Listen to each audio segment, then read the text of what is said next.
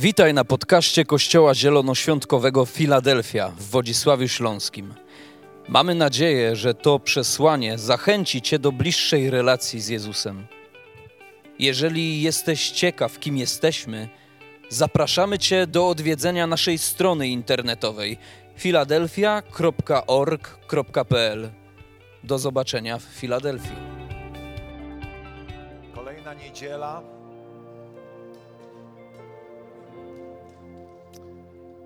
Ważnego tematu. Chyba jednego z najważniejszych.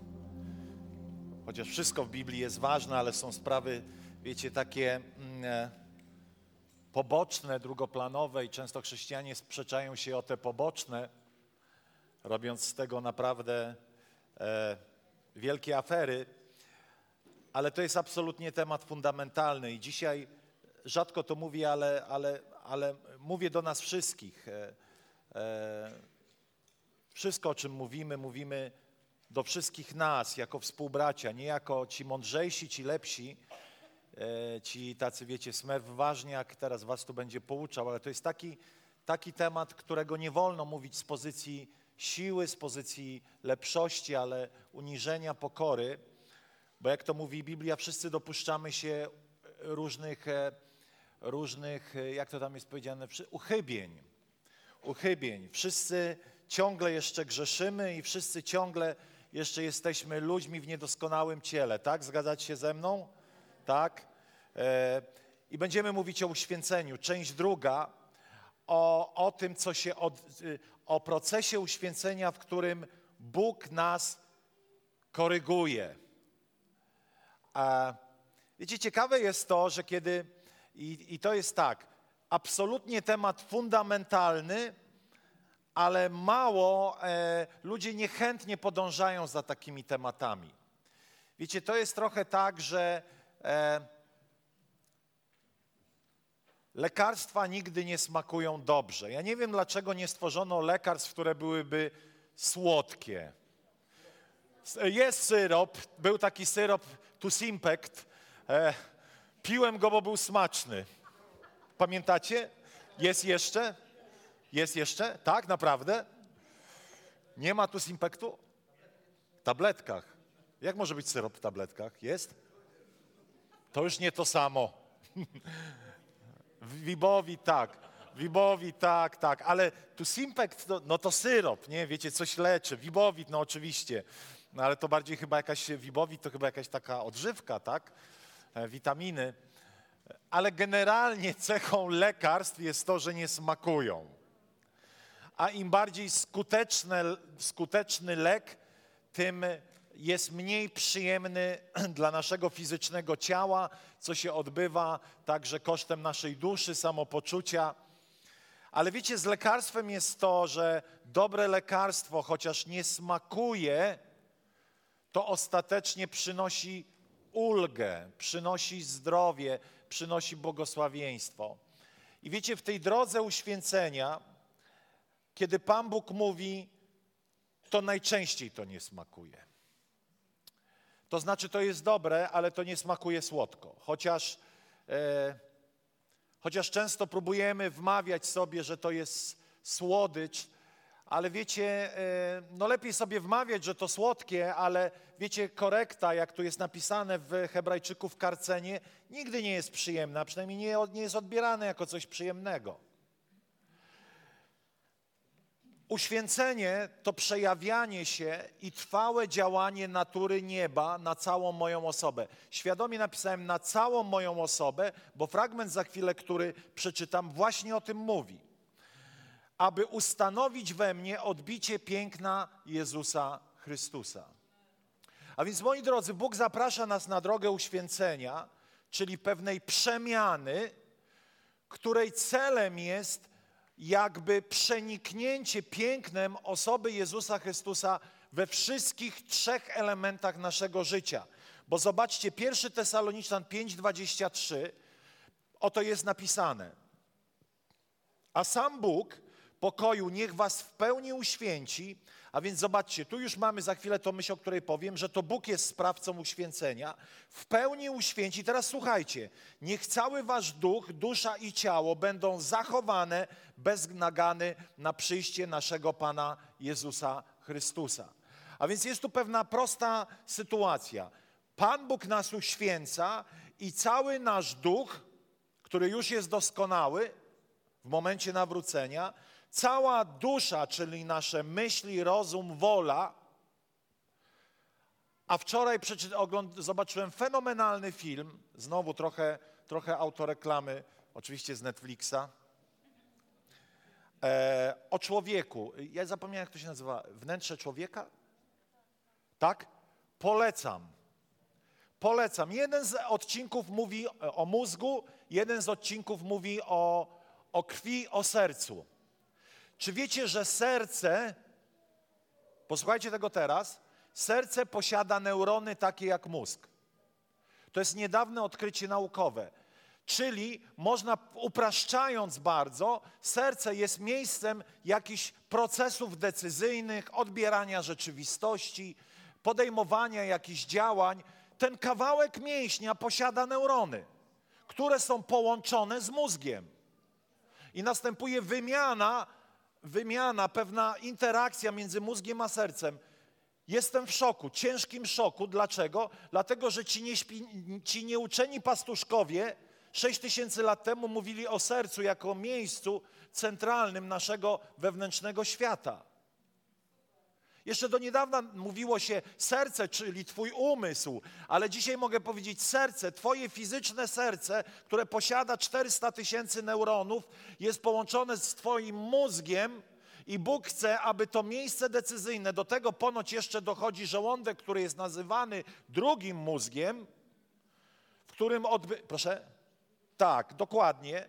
E, w którym odbywają się różne dziwne procesy, interakcje związane ze światem zewnętrznym, to wszystko, co nazwalibyśmy duszą człowieka, też Bóg chce uświęcać łącznie z naszym ciałem. Dlaczego? Nasze ciało, ponieważ w naszym ciele, czy nasze ciało może być uczestnikiem rzeczy dobrych i złych. Czyli na przykład, jak wypiję butelkę wódki i padnę jak trupem, to zadaje gwałt swojemu, swojej duszy, ale także swojemu ciału. Może do tego dojdziemy. Wiecie, naprawdę nasze ciało też jest ważne. E, I Bóg, który jest sprawcą tego uświęcenia, chce wprowadzić naszą duszę, bo nasz duch już jest w tej drodze doskonałości, ale naszą duszę i nasze ciało w miejsce procesu, w którym ostatecznie staniemy się podobni do osoby Jezusa Chrystusa. Przecież wiemy, że Jezus, jest wiele miejsc w Biblii, które mówią o tym, na przykład, że Jezus dbał o duszę swoją, odpoczywał i o ciało udawał się na ustronne miejsce, aby odpocząć. Pamiętam, ja byłem z takiej szkoły kaznodziejskiej, że prawdziwy chrześcijanin to taki, który w służbie padnie trupem, umrze na zawał, dostanie do głowy i wywiozą go na Przowską. I to jest wspaniały chrześcijanin, który po prostu dla Pana zniszczył swoje życie, swoje zdrowie, relacje, rodzinę, przyjaciół. Ja przesadzam oczywiście, nikt tak oficjalnie nie mówił, ale myśmy tak żyli. Robić, robić, działać, działać. Nieważne, że już prawie masz depresję z przemęczenia, ale robić, robić, robić. Tu Pana, dla Pana. A Pan patrzy i sobie myśli, ale nie mam nic z tym wspólnego. Synu, idź do domu, zjedz obiad z żoną, oglądnij telewizję, posiedź, poprzytulaj się i to też jest służba Boża. I to jest coś, co Bóg bardzo lubi. Ale wiecie, no takie były czasy, że tak dziwnie jakoś wierzyliśmy i, i, i bardzo często e, to jest jaka, jakaś, wiecie, te, te działactwo kościelne, to jest e, ta, taka chyba jakaś terapia, terapia na jakieś niskie poczucie, nie wiem, wartości, przydatności. Ale wracając, to tak, żeśmy odpłynęli. Bóg jest sprawcą uświęcenia. Co to znaczy? to Bóg mówi do nas i wprowadza nas na ścieżkę uświęcenia, której ostatecznym celem jest podróż, aby człowiek stał się tym, kim był w ogrodzie Eden. Jesteście ze mną? Czyli patrzysz na człowieka z ogrodu Eden i uświęcenie to jest proces, aby iść w to miejsce doskonałości. Oczywiście wiemy, że dopóki pielgrzymujemy, funkcjonujemy tu na ziemi, ta doskonałość nie będzie naszym udziałem, ale w momencie odejścia z tego świata Biblia mówi, że nasze ciało i nasza dusza stają się święte, stają się przemienione. Ale dzisiaj jesteśmy w procesie uświęcenia, czyli przemieniania, aby wracać do tego pierwotnego miejsca, ogrodu Eden, w którym człowiek był dobry i doskonały, a z którego spadliśmy tak nisko. Czy to jest zrozumiałe? Bo to są takie tematy troszkę takie niedzielne, by się wydawało. A więc Bóg mówi do nas. Bóg koryguje nas, Bóg kształtuje nas, Bóg uświęca nas, czyli najpierw do nas mówi, ale kiedy mówi, to posłuchajcie teraz, kiedy Bóg mówi, ja zawsze to powtarzam, kiedy Bóg mówi, że mamy coś zrobić, to znaczy, że działa w nas i daje nam wszystko, aby to zrobić. Mówię bardzo serio. Kiedy na przykład, to jest inny temat, Bóg powołuje nas i, i nam się wydaje, że my w tym powołaniu, w jakiejś służbie dla Boga nas to przerasta, to znaczy, że to jest od Boga, bo Bóg w tym momencie też mówi o tym, że ja ci dam wszystko, abyś zrobił to, co cię po ludzku przerasta. I tak samo jest z uświęceniem. Uświęcenie to jest wprowadzenie nas na ścieżkę, na drogę bycia takim, które po ludzku jest niemożliwe. Halo, tu ziemia. Uświęcenie i bycie świętym nie, nie mieści się w Twoich możliwościach. Dlatego, że gdyby się mieściło, to nie potrzebowałby Jezus Chrystus zostać przybity do krzyża i trzeciego dnia zmartwychwstać. Ale jest napisane, że daleko więcej działa moc Jego w nas, że Bóg czyni o wiele więcej. Czyli Bóg z jednej strony mówi to do nas, ale z drugiej strony daje całą swoją łaskę, aby to, co mówi do nas, mogło w naszym życiu jakby zostać ustanowione. Czyli na przykład, jeżeli mówi nie kradnij, to znaczy, że da ci całą moc nieba, abyś nie kradł, cokolwiek to w Twoim życiu znaczy. Ja zakładam, że nikt nie wierzący nie kradnie w taki sposób bezczelny. Typu, o, sąsiad z drugiego rzędu w kościele wypadł mu portfel. Ciak ten portfel. A choć już różne rzeczy widziałem. Dobre. Ale zakładam, że nikt nie przychodzi na niedzielne nabożeństwo. E, wiecie, jak jest ten dowcip. Co wyciągnąłeś, co, co wyniosłeś z dzisiejszego nabożeństwa? Dwa palta i jeden kożuch. to nie było śmieszne? To było bardzo śmieszne. nie w Filadelfii. No właśnie szkoda, że nie w Filadelfii. Powiem wam dlaczego. Bo to znaczy, że za mało jest nienawróconych osób na nabożeństwach. Powinniście trzymać tak swoje torebki, żeby wam nikt nie ukradł tego waszego portfela albo telefonu, bo nie wiesz, ilu tu jest ludzi z zewnątrz. To jest właśnie problem. Ja wiem, że my, w sensie jako my nie kradniemy, ale są bardziej ukryte formy kradzieży. Przesadnie długa przerwa w pracy. E, stawcie sobie, co jeszcze chcecie. E, nieszanowanie majątku firmowego, nieszanowanie majątku kościelnego, nieszanowanie majątku własnego, dlatego że Twój własny majątek nie jest Twoim majątkiem, ale jest własnością Pana. I teraz, kiedy nie szanujesz przedmiotów, to nie szanujesz tego, co po, Pan Bóg dał Tobie w zarządzanie. Bingo, ale Was załatwiłem, nie? Kto by pomyślał? No. A więc nikt z nas świadomie jakby nie chce popełniać pewnych rzeczy. Nikt nie chce żyć nieporządnie, ale mamy różne swoje, bardzo dosyć, e, bardzo dosyć e, takie mm, e, ukryte formy, że tak powiem, nieposłuszeństwa Bożemu Słowu. Trochę odpłynąłem, nie wiem dlaczego to mówiłem, ale dobra, zaraz już się znajdę. A więc Bóg mówi do nas, daje nam siłę, abyśmy to robili. I wprowadza nas na ścieżkę, w którą zechcemy robić to, co Bóg chce, a nie robić tego, co Bóg nie chce, abyśmy robili, i wyposaża nas do tego, aby być w tym skutecznym. Oczywiście czasami się zdarzają procesy, e, właściwie to wszystko jest procesem. Czasami bitwy przegrywamy, jest wiele przyczyn przegranych bitew. E, może za tydzień o tym będę mówił. Jest, jest na przykład klasyczny błąd. Chcemy przeciwstawić się diabłu, a najpierw jest napisane poddajcie się Bogu. To jest ciekawe. Na przykład zapominamy, że trzeba najpierw poddać się Bogu, żeby zwyciężać z diabłem. I bardzo często nie poddajemy się Bogu, a próbujemy toczyć bitwy z diabłem i jesteśmy sfrustrowani, że przegrywamy.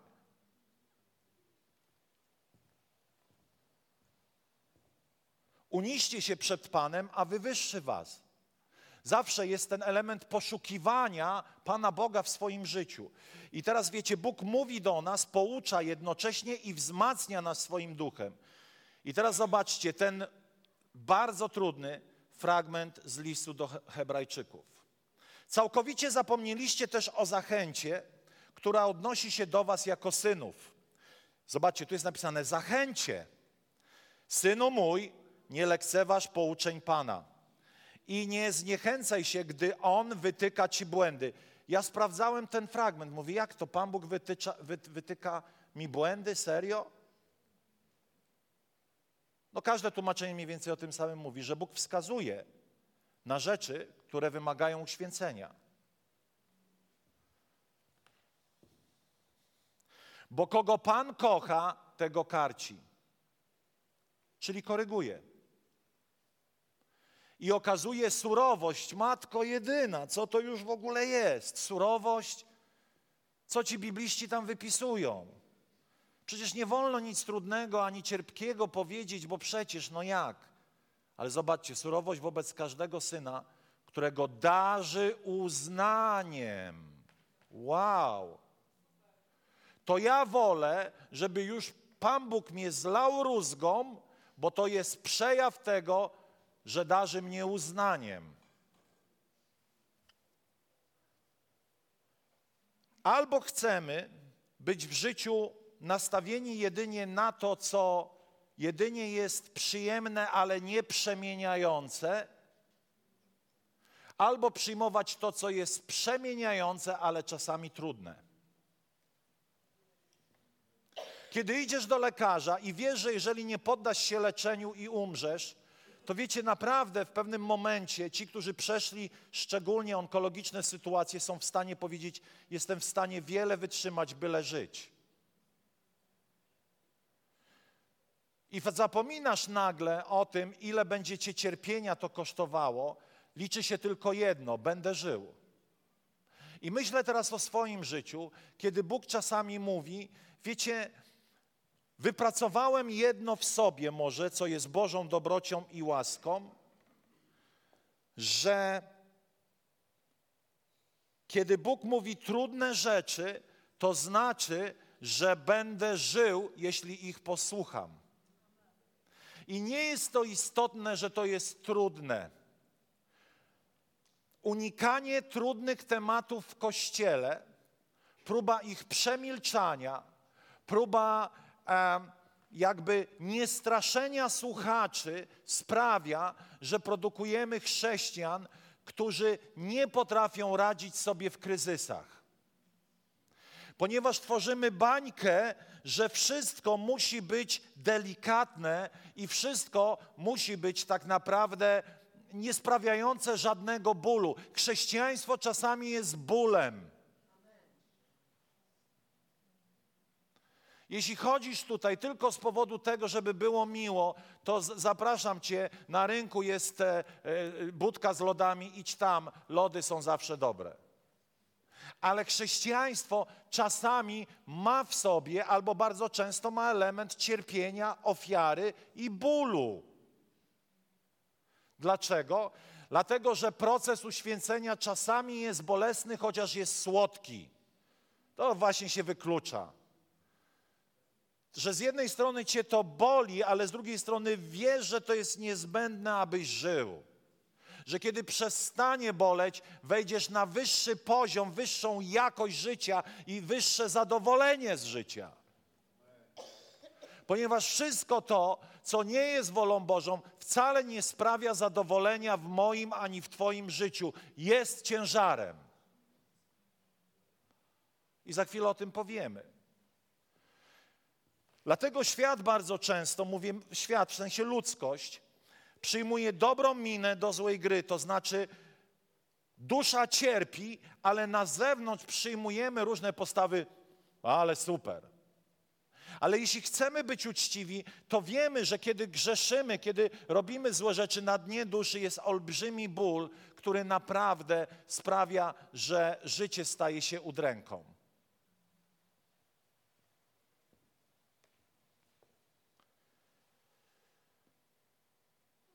Jest ono dowodem, to karcenie, że Bóg obchodzi się z wami jak z synami.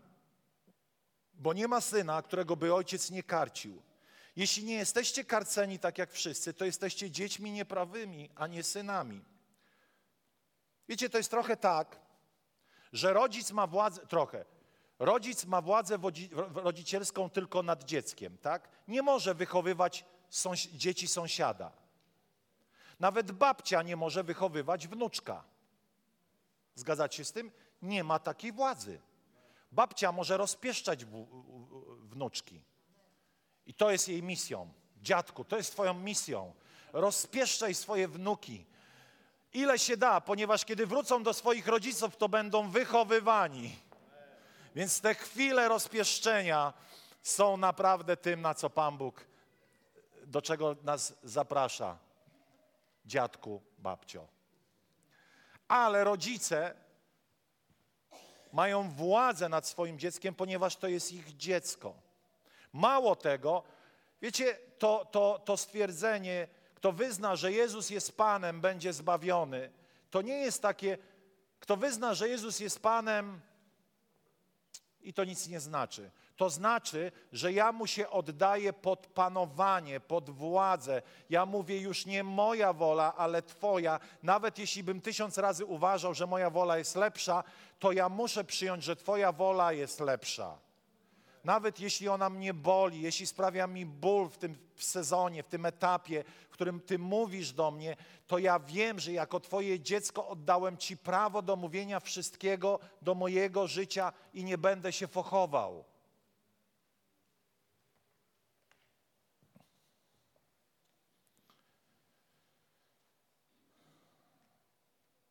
Ziemscy ojcowie karcili nas według swego uznania w trosce o nasze krótkie skądinąd życie.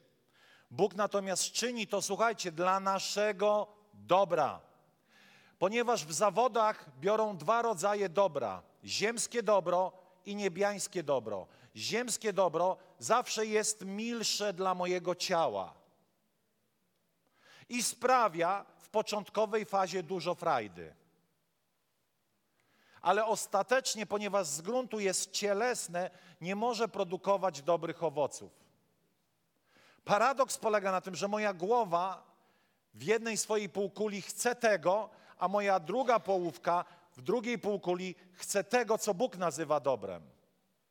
I najczęściej właśnie jest ta bitwa pomiędzy tym dobrem, które wynika z mojej upadłej natury, tym dobrem w cudzysłowie, i tym dobrem Bożym, i to jest bitwa wewnętrzna. Macie często, że jesteście tacy we, wewnątrz w napięciu? Macie tak? Wiecie, co Bóg chce, robimy to, czego nie chcemy, jak mówi Paweł w liście do Rzymian, jest konflikt.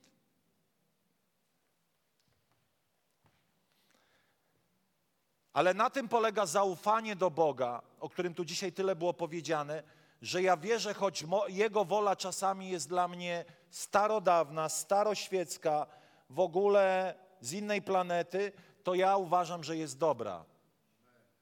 Chociaż moje ciało mówi, że jest starodawna i, i jest passe. Jest dobra i pewnego dnia będzie dawać dobre owoce. Bo natomiast czyni to dla naszego dobra, abyśmy uczestniczyli w Jego święto, świętości. Żadne karcenie chwili, gdy nas dosięga, nie sprawia nam radości, lecz łączy się z bólem.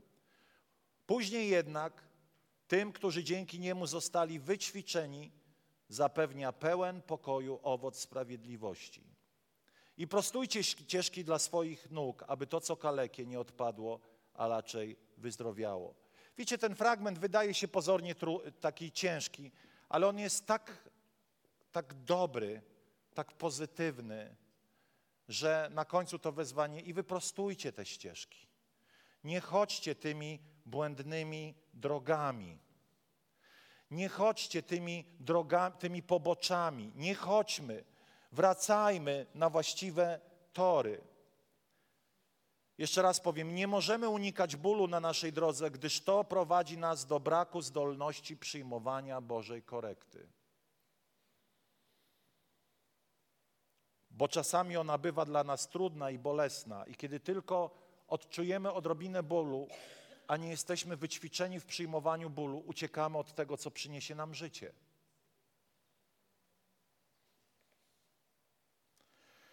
A więc nasze uświęcenie zaczyna się od tego, że zaczynam zmieniać myślenie i uznaję, cokolwiek Bóg mówi w Nowym Przymierzu jest dobre. Specjalnie zaznaczyłem Nowe Przymierze, dlatego że Bóg w Starym Przymierzu mówił rzeczy, które poprzedzały to Nowe Przymierze łaski. Łaska to jest bezgraniczna miłość Boża względem nas, bez względu w jakim miejscu jesteśmy. Ale łaska też wyposaża nas do tego, abyśmy ostatecznie szli drogą uświęcenia, drogą Bożą, nawet e, bez względu na to, jak trudne to się dzisiaj nam wydaje. Bóg uzdalnia nas. Oddaliśmy Mu prawo do siebie, a więc On komunikuje nam poprzez swojego ducha, co dla nas jest dobre. Elementem wychowania, właśnie to, co powiedziałem, jest korekta. Nie wydaje się przyjemna, jednak ma dobre owoce. I teraz jak Bóg mówi do nas? Moi drodzy, Bóg mówi do nas po pierwsze przez swoje słowo. Ono, mówi Jakub, jest tym zwierciadłem. Przychodzę, przeglądam się. Ono nie jest krzywym zwierciadłem, ale ono pokazuje jeden do jeden, jacy jesteśmy i co w naszym życiu wymaga uświęcenia. Im więcej słowa, tym więcej wrażliwości. Im więcej słowa, tym więcej zrozumienia, gdzie jestem i gdzie mogę dojść dzięki działaniu Pana Boga w moim życiu. Ale jeżeli Słowo Boże dla mnie jest czytane w Wielkanoc i w Boże Narodzenie, no to nie dziw się, że jesteś jaki jesteś.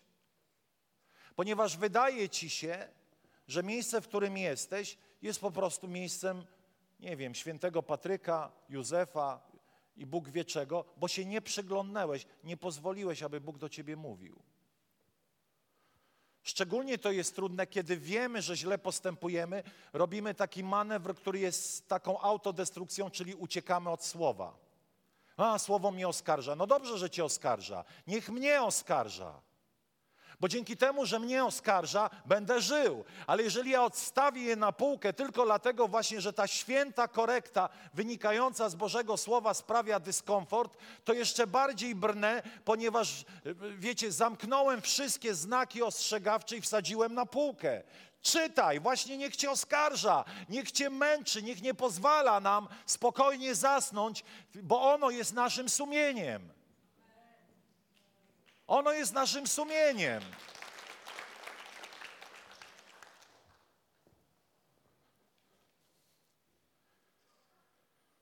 Ale także Bóg koryguje nas poprzez takie zdarzenia jak te, tu i teraz, kiedy słuchamy Bożego Słowa, kiedy jesteśmy nauczani, bo to, co przedtem powiedziałem, to jest takie, wiecie, daily bread, codzienne jedzenie tego Bożego Słowa. Ale wiecie, właśnie kiedy mamy w sobie tą dojrzałość i potrafimy w niedzielę wysłuchać nie tylko tego, co jest inspirujące, ale także tego, co jest trudne, a zarazem inspirujące. Unikanie trudnych kazań ostatecznie sprawia, że słuchacze unikają trudnej korekty Pana Boga i zadają sobie szkodę. Problemem nie jest trudne kazanie, problemem jest to, czy ono jest nasączone miłością. czy to, co słuchamy, jest wypowiadane z pozycji siły, czy raczej współcierpiącego, współdoświadczonego brata czy siostry, który mówi nam te rzeczy. Jeśli ktoś wychodzi tutaj i komunikuje nam, ja wam pokażę, jak to ma być, bo wy to się nie znacie, a ja się znam, weźcie go na taczce, wywieźcie. Ale wiecie, problem polega na tym bardzo często, że spłyciliśmy, ja nie mówię wy, ale spłyciliśmy coś takiego jak, przepraszam, tak to powiem jakoś, niedzielne chodzenie do kościoła. A, jestem wolny, nic nie muszę. Serio? To zapytaj lekarza, który daje ci tabletki, lekarstwa, e, czy tu jest jakieś miejsce na taką frywolność. Musisz aplikować to do swojego życia. Oczywiście nie, nie biegamy codziennie do kościoła jak dewoci, ale chcę powiedzieć, że kiedy Biblia mówi nie unikaj wspólnych zgromadzeń, i tam jest dalej powiedziane, jaki jest skutek unikania wspólnych zgromadzeń. Unikanie wspólnych zgromadzeń jest, mówi, aby jakiś korzeń goryczy, czyli coś złego nie urosło w tobie. Mnie wychowano w starej szkole, niedziela to jest dzień święty. W niedzielę idzie się do kościoła. Nie w tym sensie nawet niedziela jako niedziela, ale jeden dzień jest poświęcony Panu. O, tak nie pójdę, jestem taki wolny, wiecie, nie jestem w zakonie. To tak jakbyś powiedział, nie wezmę dzisiaj tego, co ratuje mi życie. Nie zaaplikuję do swojego życia tej boskiej porcji uświęcenia, która sprawi, że przejdę może kawałek dalej w byciu jak Jezus. Dlatego, że pamiętajcie, Bóg działa dwukierunkowo. Działa pionowo, ja i Bóg, twarzą w twarz, ale Bóg działa także płasko, horyzontalnie, poprzez usługę braci i sióstr do życia innych braci i sióstr. Na tym polega wspólnota. I niech ręka boska broni tego, który rozpowiadać będzie, że to nie ta, te spotkanie kościoła nie jest ważne, że można sobie jeździć tu i tam i siam. Pewnie, że można. To nie sekta. Ale jeżeli mniej więcej nie ma, jaki jestem, to naprawdę nie dziwię się, że nie ma różnicy między mną a światem.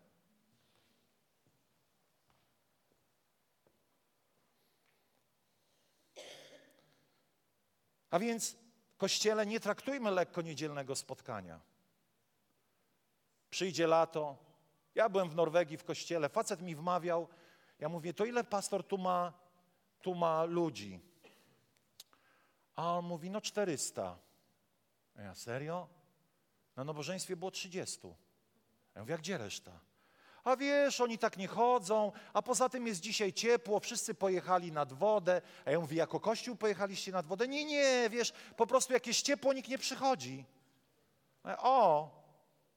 Mówię, nie, u nas tak nie ma. Oby u nas tak nie było.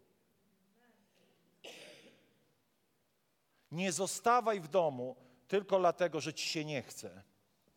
Dlatego, że raz ci się nie będzie chciało, drugi, trzeci, a za chwilę zobaczysz, jak stara natura z powrotem w tobie kiełkuje. Jak zaczynasz się znowu irytować, jak zaczynasz znowu wracać do starych nawyków, jak zaczynasz, niech niedzielne nabożeństwo stanie się nawykiem. Serio mówię, serio. Niech grupa domowa stanie się nawykiem.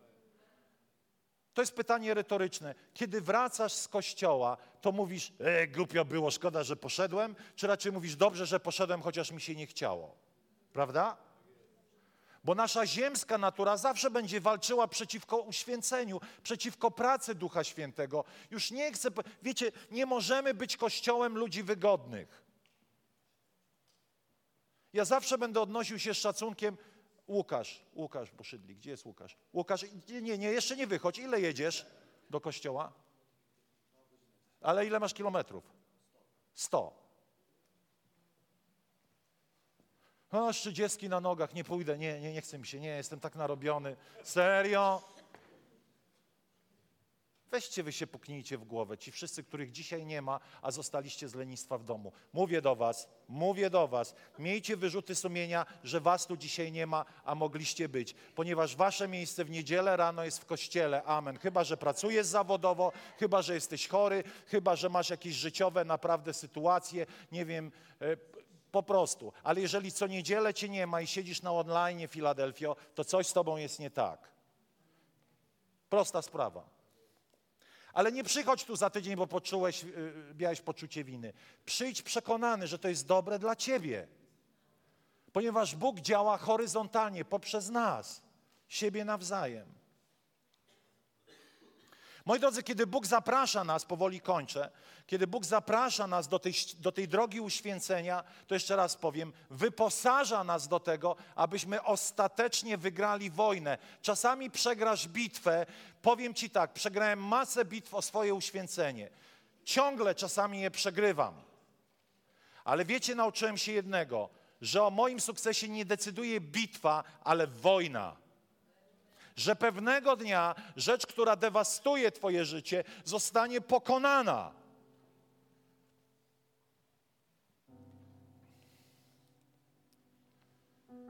Jak to zrobić?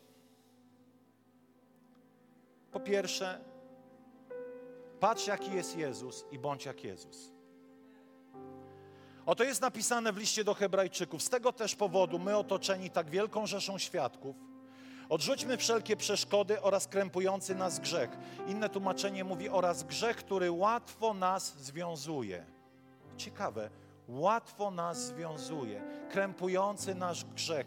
Wiecie, ciężar to może być troska, to może być lęk.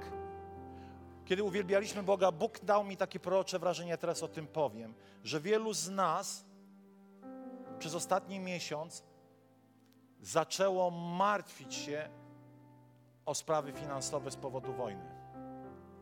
To obniżyło Twój poziom entuzjazmu, obniżyło poziom wiary. Mam jedną propozycję dla Ciebie. Nie módl się, że Panie, żebym miał dalej tyle, ile mam. Módl się, aby Twoje serce było wolne od strachu.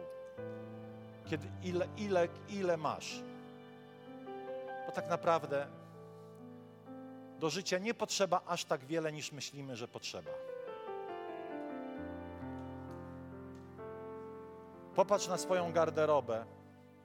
Pomyśl, w ilu rzeczach chodzisz stale, a ile tam leży, leży i leży. A to jest część Twojego życia. Potem to bierzesz, pakujesz worki i oddajesz, bo i tak w tym nie chodzisz. I nagle się okazuje, że tak niewiele potrzeba. To nie znaczy, że mamy zachowywać się, wiecie, jak zakonnicy, ale chodzi o to, że czasami naprawdę wydaje nam się, że o szczęściu decyduje to, ile aż posiadamy. I zobaczcie, z tego też powodu, aha, krępujący nasz grzech i biegnijmy wytrwale w wyznaczonym nam wyścigu. Utkwijmy wzrok w Jezusie, w tym, który wzbudził i doskonali wiarę, i który ze względu nas czekającą Go radość wycierpiał krzyż i znieważającą na hańbę i zajął miejsce po prawicy, po prawej stronie Boga. Pokręciłem trochę, bo to jest tłumaczenie z tej nowej Biblii, ale generalnie co chcę powiedzieć? Uświęcenie to jest proces, w którym przede wszystkim jesteśmy skupieni na Panu. Jesteśmy zapatrzeni w Niego, nasze wewnętrzne zmysły koncentrują się na nim, aby być jak on, a nie być jak. Podam Wam taki przykład. Kiedy miałeś trudnych rodziców, złych, i wyrastałeś i mówiłeś sobie: Nie będę jak mój ojciec. Ja często o tym wspominam, to jest błąd. Ty nie masz być nie jak ojciec, tylko być jak Jezus. W ogóle się ojcem nie zajmuj. Bo jeżeli tak będziesz myślał, pewnego dnia odkryjesz w sobie najgorsze cechy swojego ojca. Uświęcenie polega nie na tym, że nie chcę być jak, bo jest to też wyraz pewnej pogardy do tej osoby, ale moje uświęcenie polega na tym, że chcę być jak Jezus. I nieważne, kim byli moi rodzice, nieważne, gdzie wyrastałem, nieważne, jakie miałem dzieciństwo, nieważne, to jest naprawdę nieważne. Zrób wszystko, aby koncentrować się na nim i być jak. Kiedy będziesz koncentrował się na nim, to Twoje serce, to Twoje nawyki będą podążały za tym, za czym się, na czym się koncentrujesz. Podam Wam przykład. Kiedy jedziesz motocyklem, nie wiem czy samochodem, wolę nie sprawdzać, i wchodzisz w zakręt, doszkalam się, bo mam motorek. Jedziesz motocyklem, to a propos jest odpowiedź na drogie paliwo. Kup, se motorek albo rower, nie Marek? Proste. Jedziesz i wchodzisz w zakręt.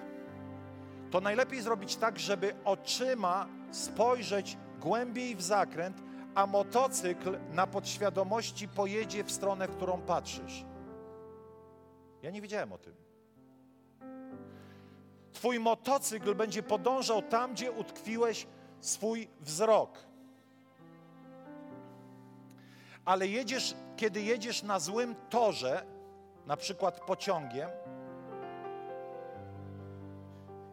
i próbujesz utkwić swój wzrok na Jezusie. Y, Co ja gadam? Na jakimś punkcie za oknem. Pociąg jedzie. A wy nie reagujecie, ej! Ale wiecie, genialne jest tak, wy jesteście zasłuchani. Ja kocham ten kościół, naprawdę. Sami genialni słuchacze. Na Jezusie też. Pociąg jedzie. Patrzysz, tam jest jakaś sosna. I kiedy próbujesz na nią patrzeć, ale jedziesz po niewłaściwym torze, co się stanie? Skręcisz kark. W najlepszym wypadku, bo pociąg i tak pojedzie w swoją stronę. Dlatego Biblia mówi, abyśmy zrzucili wszelki ciężar, wszelki grzech i weszli na właściwą drogę i skupili swój wzrok na Jezusie. Nie da się, nie da się jechać tam i patrzeć tam. Nie da się. Ale kiedy jedziesz po właściwym torze, zrzuciłeś ciężar, grzech i patrzysz na Pana, to w pewnym momencie czujesz, że cały Ty podąża w stronę Pana. Staje się jak On. Nawet kiedy przychodzą upadki, kryzysy, podnosisz się, bo chcesz tak bardzo podobać się Panu. Chcesz tak bardzo skupiać się na Nim. Nie poddawaj się, jeśli kolejna bitwa została przegrana, bo wygrasz wojnę, ale skupiaj się na Nim. Natomiast jeżeli z pasją i radością żyjemy w grzechu, a próbujemy patrzeć na Jezusa, to skręcimy kark. To tak po prostu się nie da, to się nie łączy. Ale często próbujemy jakoś to sobie łączyć, próbujemy to jakoś sobie wmawiać, próbujemy się wytłumaczyć. Wiecie, najgorsze jest to, kiedy my próbujemy tłumaczyć czarne w swoim życiu. To lepiej być w tym czarnym, ale przynajmniej powiedzieć: grzeszę, tak, jestem grzesznikiem. Wstyd mi za to. A nie, nie pokrętnie tłumaczyć siebie, po co ci to? Przecież Pan Bóg i tak wie, jak jest. Ale kiedy my udajemy i próbujemy to i to, to tak naprawdę skręcimy kark. To lepiej przyznać przed Panem, Panie Boże, ratuj, ale nie, nie relatywizujmy, czyli nie, nie, nie, nie warunkujmy, że coś jest dobre wtedy, a coś jest złe wtedy, że to jest złe, ale u mnie to jest dobre na przykład. Bóg uwielbia szczerych ludzi. Dawid nie został nazwany mężem według Bożego serca, bo był doskonały. Został nazwany mężem według Bożego serca, bo towarzyszyło mu, towarzyszyła mu szczerość przed Bogiem. Najgorzej udawać przed Bogiem i przed sobą samym, żeby na chwilę poczuć się źle, bo i tak to do nas wraca. Lepiej w bólu przyznać miejsce, w którym jestem, ale nie kreować się na świętego, wykrzywiając Boże Słowo, bo ono się nie da poruszyć. Powstańmy. Nie wiem, czy to dobre było, ale na pewno przyniesie życie do, do życia wielu z nas. Nie obrażaj się, jeżeli Pan Bóg mówi do ciebie i teraz gniecie cię w mostku. To znaczy, że dobrze mówi. Ale Bóg zawsze powie, synu, nie powie podły grzeszniku. Powie, synu, nie idź tą drogą. Synu, kocham cię, nie idź tą drogą. Synu, Nie odrzucaj mojego karcenia tylko dlatego, że wydaje ci się ono trudne, bo jesteś moim synem, bo oddałeś mi prawo do swojego życia. Synu, córko. Jakkolwiek by to trudne ci się wydawało, jesteś moim synem. Nie obrażaj się, nie udawaj, że nie mówię do twojego życia. Bóg kocha naszą prawdę i szczerość, ponieważ wtedy stwarzamy Mu przestrzeń do działania Bożej łaski. Panie, modlę się, aby każdy z nas dzisiaj, punkt numer jeden, to, co jest trudne i grzeszne, nazywał trudnym i grzesznym i niebożym i umiał być szczery przed Tobą. Panie, i niech Twoja łaska działa w nas. Panie, jesteśmy Twoimi dziećmi i oddajemy prawo do wychowywania nas. Panie, bez względu na cenę, bez względu na ból, bez względu na wszystko, wychowuj nas. Za tym tęsknię, tego pragnę i mówię całkiem świadomie: wychowuj mnie, wychowuj Twój lud. Ojcze, w imieniu Jezusa, Pana naszego. Amen. Amen. Niech Bóg Was błogosławi.